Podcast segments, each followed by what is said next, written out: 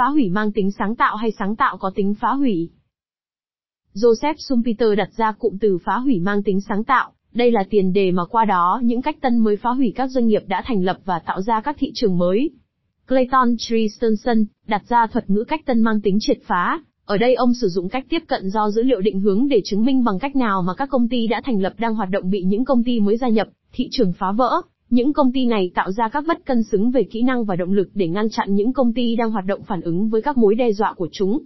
Bây giờ, chúng ta đang nói về các cách tân và những phá hủy mang tính sáng tạo, những thứ từ bỏ cái cũ và mở đường cho cái mới để duy trì động cơ tăng trưởng. Đó là một câu chuyện tích cực. Nhưng có một khía cạnh khác trong câu chuyện cách tân này.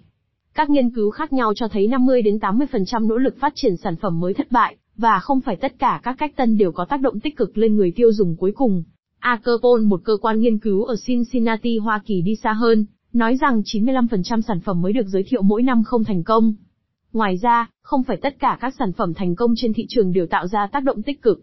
Một cách tân thành công có thể giúp một nhóm khách hàng mục tiêu nhưng chúng không nhất thiết có tác động lớn nhất khi ta đánh giá các tác động của chúng đối với môi trường và hệ sinh thái lớn hơn. Liệu chúng ta đã chuyển sang kỷ nguyên của những sáng tạo có tính phá hủy từ kỷ nguyên phá hủy mang tính sáng tạo hay chưa? Dưới danh nghĩa của sự thuận tiện, chúng ta tạo ra rất nhiều công cụ và lợi ích có thể giải quyết vấn đề cho một số người nhưng cuối cùng lại làm tổn hại hệ sinh thái bằng cách tạo ra nhiều vấn đề hơn nữa. Những vấn đề này tồn tại cả trong thế giới, các quốc gia phát triển lẫn trong thế giới, các quốc gia đang phát triển nhưng được thể hiện theo nhiều cách khác nhau. Tôi đã ở Ấn Độ vào năm ngoái, năm 2015. Với quá trình phát triển công nghiệp nhanh chóng, bộ mặt của Ấn Độ đang thay đổi đáng kể. Các trung tâm thương mại khổng lồ và những con đường được xây dựng tốt là một cảnh tượng phổ biến, ở mọi địa điểm mà bạn đi qua, có quá nhiều xe hơi, quá nhiều xe máy và quá nhiều ô nhiễm, tất cả chúng đang khiến các điều kiện sống vô cùng khó khăn. Một cảnh tượng phổ biến là phụ nữ che mặt bằng một miếng vải quấn quanh mặt để bảo vệ mình khỏi sự ô nhiễm nặng nề, ở các thành phố. Các nhà sản xuất ô tô và xe máy sản xuất rất nhiều sản phẩm mới có tính cách tân mà không có một sản phẩm riêng lẻ nào giải quyết các hậu quả phát sinh của những cách tân của họ. Mặc dù tôi rất hạnh phúc khi thấy sự phát triển về cơ sở hạ tầng, nhưng tôi rất lo ngại rằng việc GDP và thu nhập, người dân ngày càng gia tăng không thể đảm bảo bầu không khí trong lành để thở, đó là nhu cầu cơ bản nhất mà tôi phải cung cấp cho bản thân mình. Tôi trở về Thụy Sĩ và đang đứng đợi chuyến tàu của mình ở sân bay GENEVE. Mùi đầu tiên chào đón bạn trên sân ga của các nhà ga tàu hỏa, ở Thụy Sĩ là mùi thuốc lá. Một bãi đầu lọc thuốc lá nằm vương vãi trên đường dây trong nhà ga. Các nhà sản xuất thuốc lá tuy tạo ra rất nhiều cách tân tuyệt vời khác nhau, từ các cách tân về bao bì cho đến các sản phẩm mới nhưng không có một sản phẩm riêng lẻ nào giải quyết đầu lọc thuốc lá được sản xuất. Mọi người không thích mang gạt tàn thuốc lá hoặc gạt tàn thuốc lá dùng một lần bởi vì túi sách hay quần của họ sẽ bốc mùi nặng nề. Có quá nhiều đầu lọc thuốc lá nằm trong môi trường và chúng gây ra những vấn đề to lớn. Không phải chúng là những sáng tạo có tính phá hủy, destructive creation hay sao? Nó không chỉ ảnh hưởng đến người sử dụng nó mà còn đến cả những người khác, và quan trọng nhất là lên cả toàn bộ môi trường.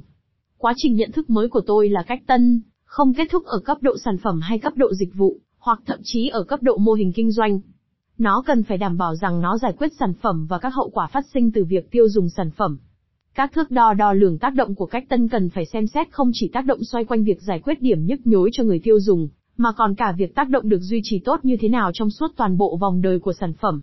Mặt khác, tác động được tạo ra từ giải pháp giải quyết điểm nhức nhối cho nhóm khách hàng mục tiêu, trong trường hợp xe giá rẻ, cung cấp dịch vụ lái xe an toàn và đảm bảo an ninh cho các gia đình trung lưu người Ấn Độ, sẽ tạo ra các điểm nhức nhối mới như thiếu chỗ đậu xe, có quá nhiều phương tiện giao thông trên đường, vắng bóng cây xanh và quan trọng nhất là thiếu không khí trong lành để thở. Chiến lược là một lựa chọn xoay quanh việc phân bổ nguồn lực và các lựa chọn này phải được thực hiện theo cách mà tất cả các bên liên quan trong xã hội đều được hưởng lợi từ những cách tân này, chứ không chỉ một vài tầng lớp của xã hội. Những cách tân cần tạo ra tác động, nhưng tác động cần phải bao trùm toàn diện lên toàn bộ vòng đời của sản phẩm.